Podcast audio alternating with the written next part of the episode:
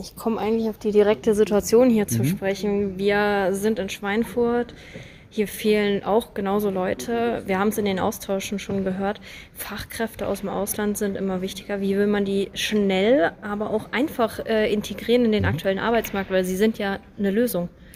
Sind Teil der Lösung. Wir haben auch noch Arbeitskräfte hier in Deutschland und wir leben ja in Schweinfurt, in der Industriestadt mit 53.000 Einwohnern, vor allen Dingen auch Transformation. Deshalb ist es erstmal wichtig, dass die Beschäftigten von heute auch die Chance haben, die Arbeit von morgen zu machen. Da sind auch viele Potenziale beim Thema Ausbildung, vor allen Dingen beim Thema Weiterbildung, weil die Arbeitswelt sich verändert, auch bei der Frauenerwerbsbeteiligung, auch bei der Integration von Geflüchteten, die hier sind und eine Bleibeperspektive haben.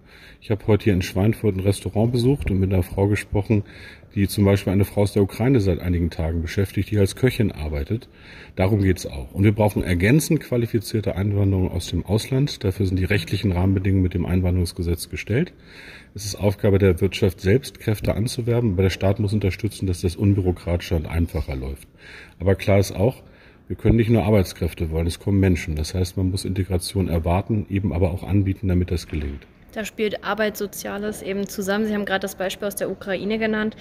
Vieles ist auch eben, manche kommen ja mit einer Ausbildung so und die wird ja einfach nicht anerkannt. Bürokratie, das Stichwort. Wie will man das vereinfachen, dass eben die Leute wirklich auch ihren Job, den sie gelernt haben, studiert haben, auch ausüben können?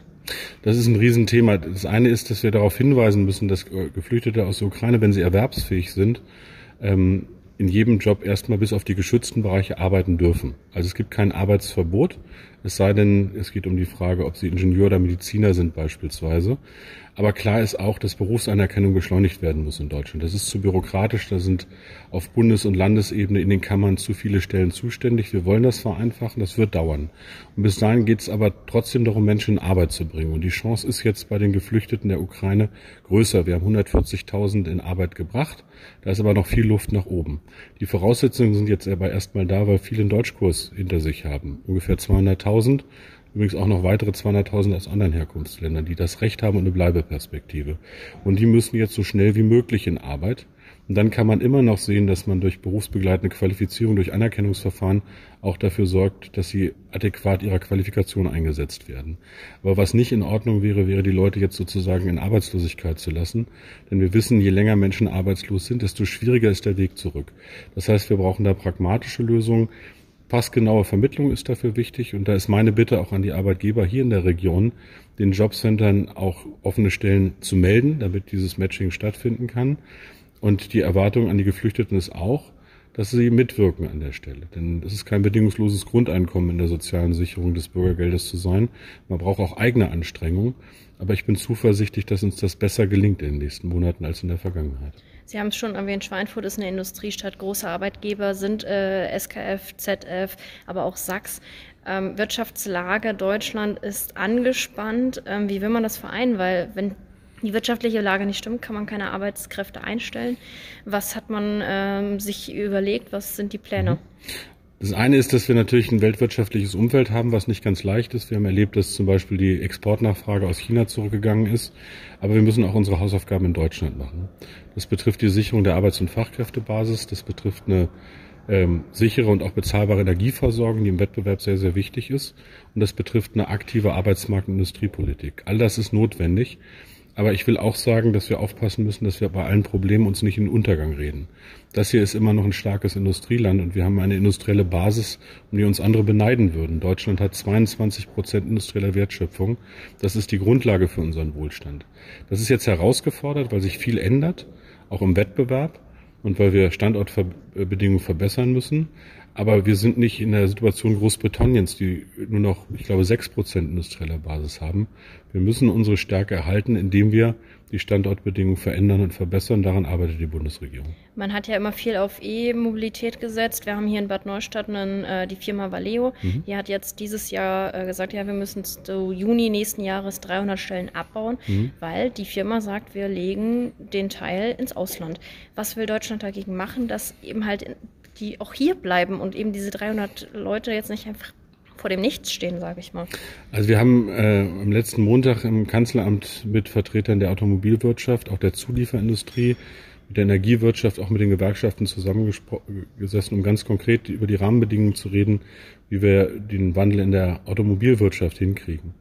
Denn klar ist, es geht um neue Antriebe. Dafür braucht es einen schnelleren Hochlauf der Infrastrukturen, zum Beispiel der Ladeinfrastrukturen, damit auch die Nachfrage entsprechend stattfindet. Da ist einiges auf dem Weg, das wird in den Jahren auch besser. Und die großen Automobilkonzerne haben sich ja auf den Weg gemacht. Denken Sie an Volkswagen oder auch an BMW oder auch an Mercedes hin zur Elektrifizierung der Antriebe. Aber wir müssen gucken, dass die Zulieferer dabei auch mitkommen, dass sie diesen Wandel auch schaffen. Und das geht nur, wenn wir dafür sorgen, dass es zum Beispiel eine ausreichende Ladeinfrastruktur gibt, um das hinzubekommen. Abschließende Frage, Herr Heil. Wir haben das Bürgergeld, ist aktuell sehr im Munde, wird ja wieder erhöht. Hat man nicht die Angst, wenn dieses Bürgergeld in eine bestimmte Steigerung kommt, dass vielleicht die Menschen sagen so, ja, ich bin jetzt mal faul und arbeite halt nicht mehr? Das ist ein Zerrbild, denn Tatsache ist, es gibt immer auch faule Menschen, deshalb ist das Bürgergeld ja kein bedingungsloses Grundeinkommen. Es gibt Mitwirkungspflichten, im Zweifelsfall auch Sanktionen. Das Bürgergeld hat zwei Funktionen. Zum einen dafür zu sorgen, dass wir Menschen aus der Bedürftigkeit rausholen. 2/3 der Langzeitarbeitslosen, die wir immer noch haben, haben keine abgeschlossene Berufsausbildung. Da gibt es mit dem Bürgergeld neue Chancen, Menschen durch Qualifizierung in Arbeit zu bringen, und zwar nicht nur in Hilfsjobs, sondern dauerhaft in Arbeit.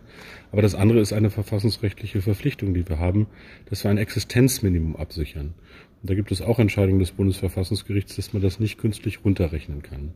Wichtig ist mir als Arbeitsminister, dass Arbeit immer noch einen Unterschied macht. Und deshalb haben wir den Mindestlohn erhöht, deshalb haben wir Steuern und Sozialversicherungsbeiträge gesenkt und auch dafür gesorgt, dass Zuverdienstmöglichkeiten im Bürgergeld da sind. Denn man muss wissen, 20% derjenigen, die im Bürgergeld sind nicht irgendwelche faulen Leute, sondern sind Menschen, die arbeiten. Frauen zum Beispiel, alleinerziehende Frauen, bei denen die Arbeitsstunden nicht ausreichen oder der Lohn nicht groß genug ist, um über die Runden zu kommen. Die brauchen ergänzendes Bürgergeld, um über die Runden zu kommen.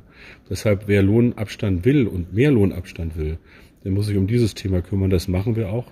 Mit anständigen Lohn- und Arbeitsbedingungen, mit mehr Tarifbindung beispielsweise, dafür zu sorgen, dass Arbeiten einen Unterschied macht, und zwar einen deutlichen. Super, vielen Dank, Herr Heil. Danke.